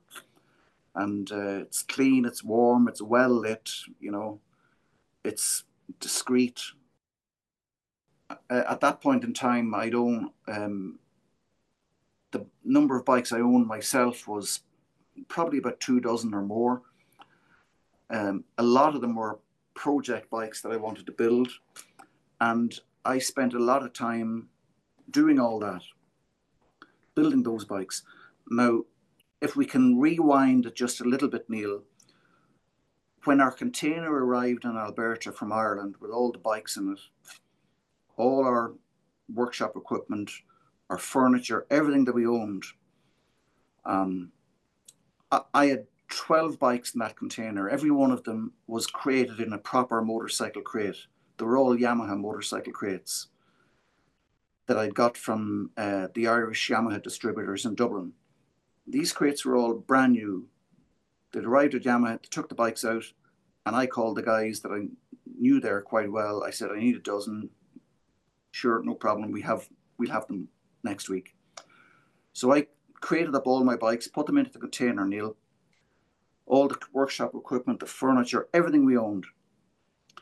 And unknown to us, when that container arrived in Montreal, it was seized by customs, stripped out and searched. And everything was thrown back into that container like it was garbage. The, the estimate for the damage on the motorcycles alone was $55,000 my Bimota SB2, which is probably the most valuable motorcycle I have, it's probably a 55,000 US dollar bike. That bike was in a, a proper motorcycle crate. Whoever loaded up the container put a four cylinder Suzuki GS 1000 engine sitting on the, uh, the seat fairing behind the rider. And stuff thrown onto the bikes like it was just garbage our furniture, most of the furniture when we got it out of the container didn't even make it into the house. It was that badly damaged. It all went to the dump. Wow, they just wrecked. Was there any recompense for you for the damage? We were recommended to go to a particular law firm here in uh, Alberta. And I really don't want to talk about that, Neale, because that was just another nightmare. Mm. We we got absolutely ripped off by a, a law firm. We spent $14,000 on a lawsuit and they turned around on about the 21st of December of that year and said, You don't have a leg to stand on. Because maritime law and the law of the land are two very, very, very different animals. So they were just able to just destroy your stuff, throw it back in, and say, Have a nice day. Yeah. So that was the CBSA, uh, Canada Border Services Agency, basically Canada Customs, uh, Hapag-Lloyd. Um, oh, there was a number of people involved. We got not one penny out of that, Neale. Not one penny. So you had to set about fixing all of your stuff initially. Yep. Now, every cloud is a silver lining, Neale, and we have to think positive and remember that. I had a dozen bikes, all of which were, every one of them was damaged, some more so than others. Oh. Um, I spent three and a half thousand dollars to fix the bodywork on the Bimota SB2. Mm. Uh, and the reason for that was I had gotten a phone call from a gentleman I'd never even heard of before called Paul d'Orleans, whom you may know of. Paul is the uh, stalwart behind the Vintagent uh, uh, website. And Paul is the curator of the uh, motorcycle end of things at the Petersen Museum in Los Angeles. And Paul had called me, it was in around this time of, of year, it was in December. I was up on site in uh, Fort McMurray at the time. And he said that he was putting on um, uh, a show in the Petersen Museum, Los Angeles, called Silver Shotgun, and it was a celebration of Italian design and style in the 1970s. And he was looking for a Bimota SB2 for that show, for that display. And that was in December of uh, can't remember, I think it was 2019 perhaps. So I had to do a big rush on getting the SB2 restored because the that was December 2016 and the show was opening night was on I think it was January 16th of 2020. So I had about two weeks to get the SB2 restored and get it down there. So I did that. Other than the body work, I had the whole bike restored, um, nut and bolt restoration, engine rebuilt, uh, all engine cases refinished, frame, wheels, one week. Frame, wheels, everything uh, repowder coated, all the anodizing redone, brakes rebuilt, everything, new tires, new chain, all the all the bits. And I left. Uh, I got the bodywork back. It was absolutely beautiful. It was stunning. And during that time, there was the issue of how was the bike going to get delivered down there on time. To cut a long story short, the only option was because we were out of time, was for me to drive the van, drive the van down to Los Angeles with the SB2 in the back. So I put the SB2 into the van. Um, I have a, I have my van very nicely set up it's got a it's got a bed in it. It's got a toilet. It's got all the facilities for my clothes, my food, etc. So it took me four days in extreme snow weather in January 2020 to get down to Los Angeles with the SB2. So I got it down there, um, and I went into the museum, and I got there I think on maybe the 14th of January, or maybe the 15th uh, Roisin and Ryan flew in to Los Angeles on the 15th, and on the 16th was opening night in the Petersen for the Silver Shotgun Museum. Uh, Silver Shotgun display, I should say. And when I dropped the bike off and the bike was set up, or I was told where the bike was going to be set up in the display, I was fine with that. The curators told me what was going to happen. Uh, the following evening on opening opening night, myself and Roisin Ryan arrive in, and there was the SB2 uh, center stage at the premium uh, position in the whole display. Mm. Wow! Uh, to my to my surprise, and the bike won uh, People's Choice and Best of Show on that evening. And it was in that display for that display ran for it was supposed to be 12 months, but at that time COVID had hit Neale. And the museum, I think, had closed down for a while. So I think the display might have been for maybe 18 months in total. Um, and then the bike was downstairs in the Petersen until about April or May of last year. Yeah. So last year, uh, being 2022, um, I got an invite to go to display at the the Quail Motorcycle Gathering in Carmel, California. So I took up that um, opportunity and I brought down my Bimota SB3, which has a Suzuki GS1000 engine. I brought the SB4S, which has the Suzuki GS1150 engine. And I got my good friend, Carrie Andrew from Hypercycle in Van Nuys, uh, Los Angeles, to pick up the SB2 from the Petersen Museum in advance of me getting down to California. So Carrie picked up the bike, brought it back to his shop. I arrived down in the van with the other two Bimotas in the back of the van. And I spent a couple of days working on the SB2 at Carrie's shop, getting it recommissioned. I had to rebuild the carbs and get a battery and you know general stuff after the bike had sat for so long. And I loaded that third bike, the SB2, into the van, went north up to Monterey, um, to the Quail, had the three consecutive Bimotas there on display, and the SB2 won Best Italian Motorcycle at the Quail in 2022. So I was absolutely delighted with that.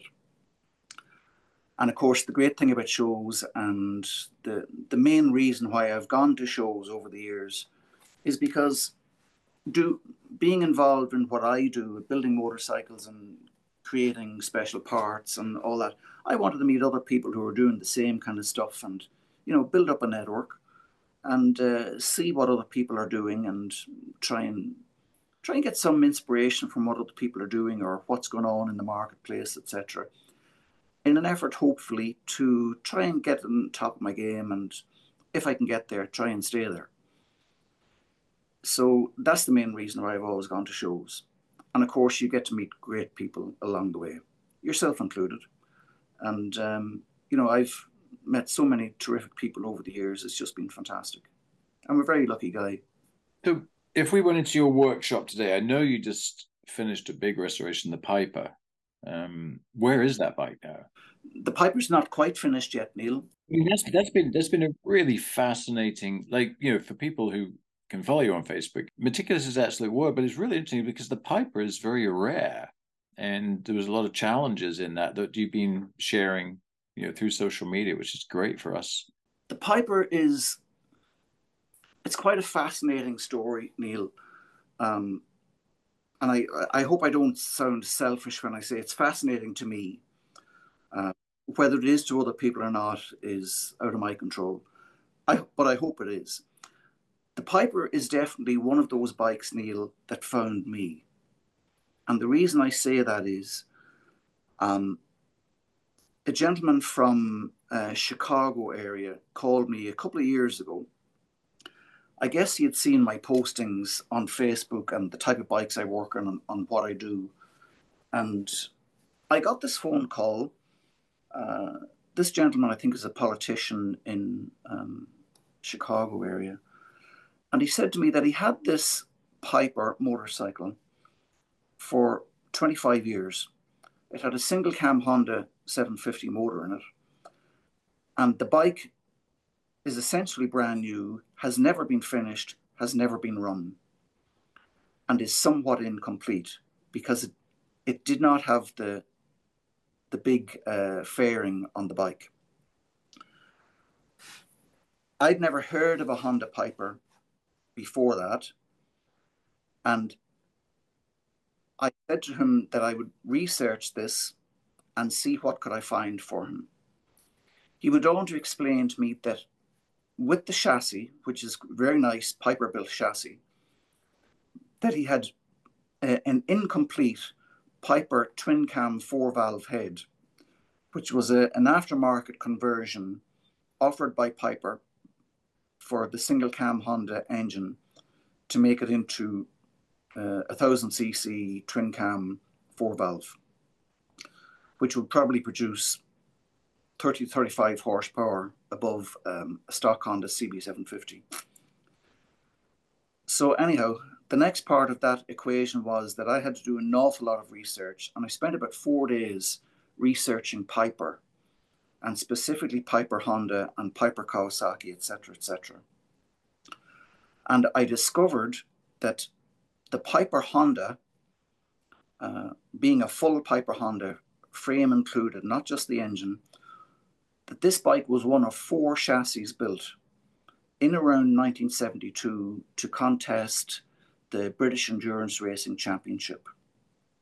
And the rider they had uh, commissioned at the time was none other than Paul Smart, as in Paul Smart Ducati, uh, brother in law of the late great Barry Sheene.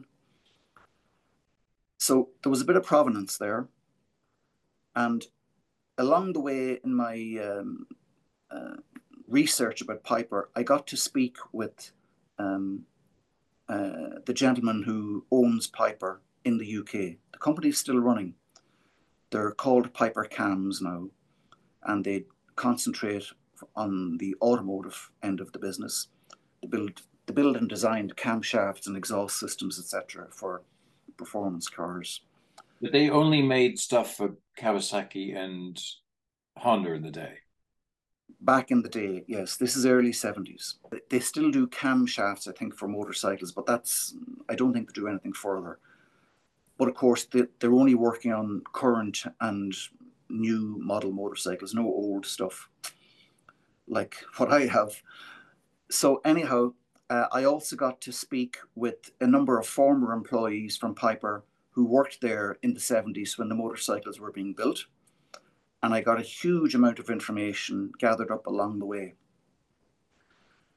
So, in terms of looking for a fairing for the Piper, for the gentleman in Chicago, absolutely non existent because I discovered uh, that all the molds, all the casting molds, bodywork molds, and everything were thrown out years ago, like probably late 70s, early 80s. And that stuff was absolutely unobtainium. So after about two weeks, I phoned this gentleman back in Chicago and I said to him, I told him all of what I had done and what I had found out. And I said, Your chances of getting a fairing are slim to none. I, I guess that kind of took the wind out of his sails. And he said, Well, if that's the case, he said, I don't want it.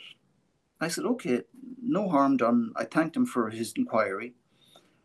And as I'm about to hang up the phone, he said, Well, look at do you want it? And I said, Not really. I said, I haven't given it any thought. I said, But maybe if you leave it with me and let me think it over and I can get back to you. So I called her back a couple of weeks later and um, I said that I would be interested in the frame because I felt I could build a nice uh, single cam powered Piper. And I asked him what he wanted for it. Um, it was more than I wanted to pay because I felt the Piper was such an unknown quantity uh, with very little information available. Parts, etc., were almost non existent. So I made him an offer anyway, and he accepted it. Uh, that was February of 21, I think. So in May of 21, uh, I picked up the bike in Chicago on my way back from a track day meeting in Ontario uh, with my Buell. So I picked up the Piper anyway, and um, I started doing some real digging after that. And I had kind of consigned the the very special four valve twin cam head. I'd kind of consigned that to uh, something that was only ever going to be a conversation piece because I felt it would be impossible to either find or make the parts to make that a complete cylinder head. Because when I got the head, all that was on it was the cam cover, valves and springs in one cylinder. That was it. There was nothing beyond that. The head also had um, a Piper built mechanical fuel injection, which again was incomplete.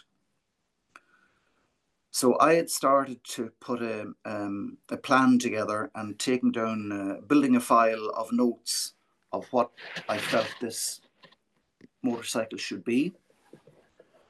And at some point, I was looking at the Piper head and thinking, good Lord, I have to challenge this one. I just I just have to do it. There there is no information or if any extremely small amounts of information about Piper on the planet. I just felt I, I don't know if you can understand it, Neale, but when you have a something like that that is so rare, uh, so undeveloped, so unfinished, so incomplete, sometimes you just have you just have to pick up the baton mm. and run with it. And that's where you're at with the project now. So you're almost finished. Well, no, that's not where I'm at, Neale. I'm way beyond that point. Because at this point, what I've done is I've sourced and found a set of new of used cams, which are not in perfect condition. I got uh, valves made, custom made in the UK by the leading UK valve manufacturer, G&S Valves. I got valve springs made to spec, custom made here in Edmonton. Remember, Edmonton is an oil city. We have all kinds of specialized industries here in Edmonton. So I valve springs, I got uh, valve seats and valve caps made, uh, valve cutters, valve followers, all custom made, another set of brand new camshafts. I had to make cylinder studs, uh, make all the uh, cam caps. There's 12 caps in total, six caps holding each cam. I got donated um, the idler gear that comes up through the center of the um, uh, between cylinders two and three. Uh, your cam chain is fixed onto a stock Honda cam sprocket. That cam sprocket is bolted onto a flange. On the other side of the flange, there is a gear. So now the whole thing is a, a turning assembly. And the camshafts are also gear driven. But because the, the crankshaft is rotating in the, in the clockwise direction, the cams are rotating anti-clockwise. Okay, so then I, I also got cam gears, um, and I had to make everything else. I had to make the oiling system for the top. I had to finish machining the um, the cam cover because it didn't have the the semicircles at the end of each uh, cam.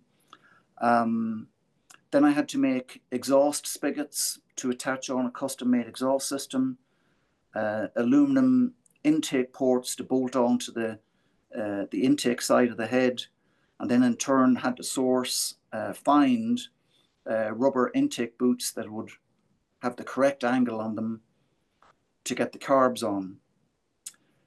Then the carbs that I chose for, for that project are uh, Keihin CR33 specials. Initially, I thought I would use VM29 smooth bores. But of course, then the first problem is that the Piper head spacings between intake one and two, then two and three, and three and four, they're not the same pitch as a stock Honda head. So the smooth bores would not work. So I then chose CR33 specials because they are mounted on uh, aluminum angular rails, which is easy to remanufacture. So to get the carbs to work, I had to make mounting rails, um, a shaft for the uh, to, to lift the throttle slides. I had to make all new fuel rails to space the carbs. Um, yada, yada, yada, yada, yada. It goes on and on. Um, I had to make the uh, cylinder studs. Um, and because the cylinder, the Piper head is so compact, it can't accept uh, flanged M8 nuts. I had to source and buy ARP 12 point uh, nuts to fit down into the counterbore recess in the head where the cylinder studs come through. Um, another thing about the Piper head, it only uses uh, 12 cylinder studs, whereas a stock Honda CB750 has 16 cylinder studs. So between cylinders one and two and three and four, there are eight cylinder studs in total, four on each side. I had to remove those from the crankcase mouth and then set up and machine and drill and tap an M10 thread to replace those studs and replace those four studs on each side with a, a single M10 stud to replace each pair of OEM studs. Now that's a lot of machining, Neale, because you have to machine the crankcase mouth uh, to accept an M10 stud, and where the two M8 studs were, I plugged those holes with rub screws to try and maintain some strength in the crankcase mouth opening. Then the cylinder block had to be drilled, and that's a simple term, it had to be machined to let the cylinder block sit down over the four new studs along with the eight other OEM studs. Yada, yada, yada. Then all the sealing system had to be done. A custom made base gasket had to, had to be made and head gasket for the same reason because the stud pattern is now different on the Piper head. So it's a very complicated issue to just take a Piper head and put it onto a single cam Honda motor. Now, in building the bottom end of the motor, I chose to use um, a Russ Collins Engineering stroked crankshaft. And along with that crankshaft, I had a set of uh, Russ Collins Engineering uh, billet aluminum connecting rods, known as uh, golden rods. And they're very big rods, Neale. They're, they're physically they're quite big, but they're only about 65% weight of a stock Honda rod. So they're a lot lighter. So with using the stroked crank and those big rods, there was a lot of cleanup work had to be done on the crankcases to allow the the crankshaft assembly rotate without touching the inside of the of the crankcases. Then also because the uh, the Piper is a four valve head, I had to do a lot of digging to find pistons that would give me close to 1000 cc's displacement that had four valve cutouts in the crown of, the, of each piston, etc., etc. That also meant boring out a, a cylinder block uh, to accept bigger cylinder sleeves. Again, a big machining job. Bore out the, remove the original sleeves, bore out the block, uh, insert the new LA Sleeve Company sleeves, bore out the new sleeves to fit the pistons, uh, machine um, a taper at the bottom of the, of the cylinder spigots to allow the rings get in, etc., etc. And another thing was that because of the size of the, of the con rods, the skirts of the pistons had to be machined because the, the rods were touching the skirts, the bottom of the skirts of the pistons, while trying to rotate a full 360 degrees. Wow. So you had to take the bottom off the piston just to accommodate, huh? Yeah, I think there were, I think there was about, uh, I think it was 190 thou was removed from the bottom of each skirt. Now, bear in mind, Neale, that pistons are not parallel. The widest part of the piston is the very bo bottom of the piston at the skirt. So the cylinder block had to be bored according, accordingly after the pistons were machined. How long? How long did in time frame? I'm afraid to tell you how much, how many hours I have in that Piper Pro as a whole. But this is just the engine. This is nothing to do with the rolling chassis, the brakes, the suspension, elect- electrics. I mean, this is just the engine here. In that whole project, I have just over 600 hours. Wow. And do you have any prediction when that will be a completely finished and running motorcycle? I mean, a day, a week, a month, a year, or or is it just impossible? That time is approaching, Neale, fairly fast. Um, the chassis is pretty much complete. There, there might be there might be two days work left in finishing small bits and pieces in the chassis. All the paintwork is done. Everything is the whole chassis is ready. If the engine was done, I would put it in and the bike would be finished. The engine is currently built up to the um, uh, head gasket. Currently, the cylinder head is at the machine shop to get the um, the semicircles machined at each end of the cam cover in line with the with the cylinder head, and there was a couple of other small things had to be adjusted in the cylinder head. I made um, a, top end oiling system to feed oil directly up to the uh, camshafts as well, Neale, and also to the bearings in the idler uh, in the center of the cylinder head to get oil up there immediately upon fire up. And if, if you look at some of my Facebook postings in the Piper over the past while, you, you'll see all those, all that work and a pretty good explanation in my text of each posting. And in the postings that I make, Neale, I, I, I try to explain what I've done in ordinary layman's terms, if, if I'm even, if it's even within my capabilities. I don't know if it is or not. But I do try and explain things uh, simply how it was done, but more so why I've do, why I've taken that path to do what I've done, and hopefully that people will understand why I do the, the, the work that I do and why it has to be done, and to try and get a full understanding of what's happening uh, in in this case uh, in a uh, in a custom built motor which basically is what that Piper engine is. Um, the guys at Piper Camshafts in England have very little um, in their resources or their archives on that project from the early 70s. So this literally is the only one left, or do you know any others? This is the only complete Piper engine and frame uh, left on the planet. And what um, when you when you're fully done with it, are you going to take it to, to a show? Are you going to um, is it going to go to the Quail? Is it going to go to Barber? Is it going in magazines? What? I did have the bike, uh, albeit incomplete, at uh, the Quail uh, this past year, Neale, May twenty three. Yeah, and how what was the reception at that point? It was incredible. Oh, I'm sure. Such was the interest on um, on a very big scale and let's just use uh, the Facebook community as an example. There was such interest in the Piper that the CEO of, of Piper Cams um, and a former employee, uh, the former employee being Piers Cooper, and John Crabb is the CEO of Piper.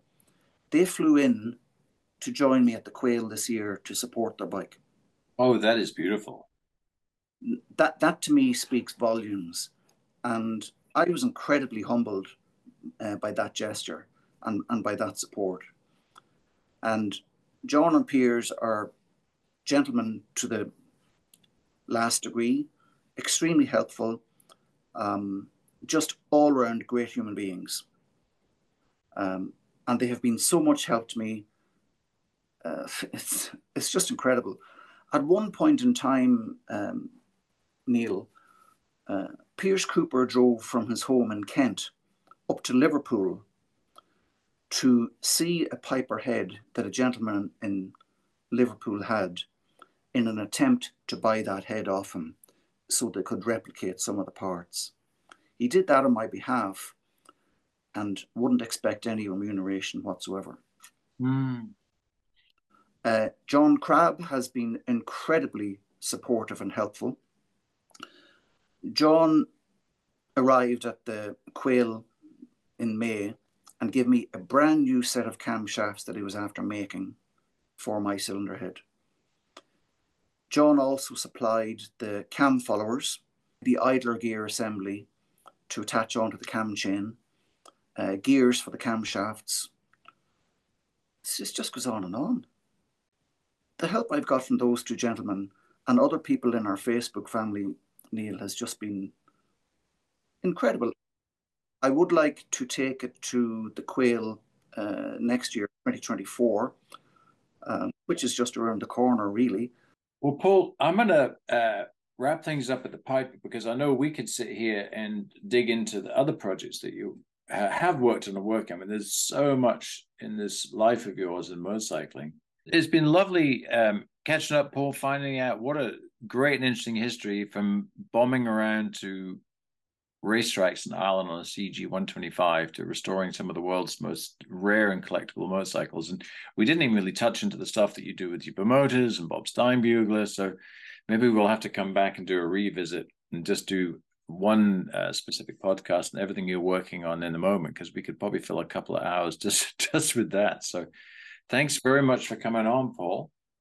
Well, the, the pleasure's mine, Neale. So if someone wants to follow you, Meticulous Restorations on Facebook, uh, Meticulous Motor Restorations by Paul Murphy, uh, or just my own page, simply Paul Murphy. I typically post on both pages to try and hit the biggest audience I can. Yeah, and and they're, and they're fantastic posts to follow if people if people are into restoration and mm. like to see the process. I mean, you're very excuse the pun meticulous about your photography and posting and and coming along on the journey. So, Paul, you have a great day out there. Thank you very much, and uh, we will talk soon. Thank you so much, Neale. The pleasure was mine.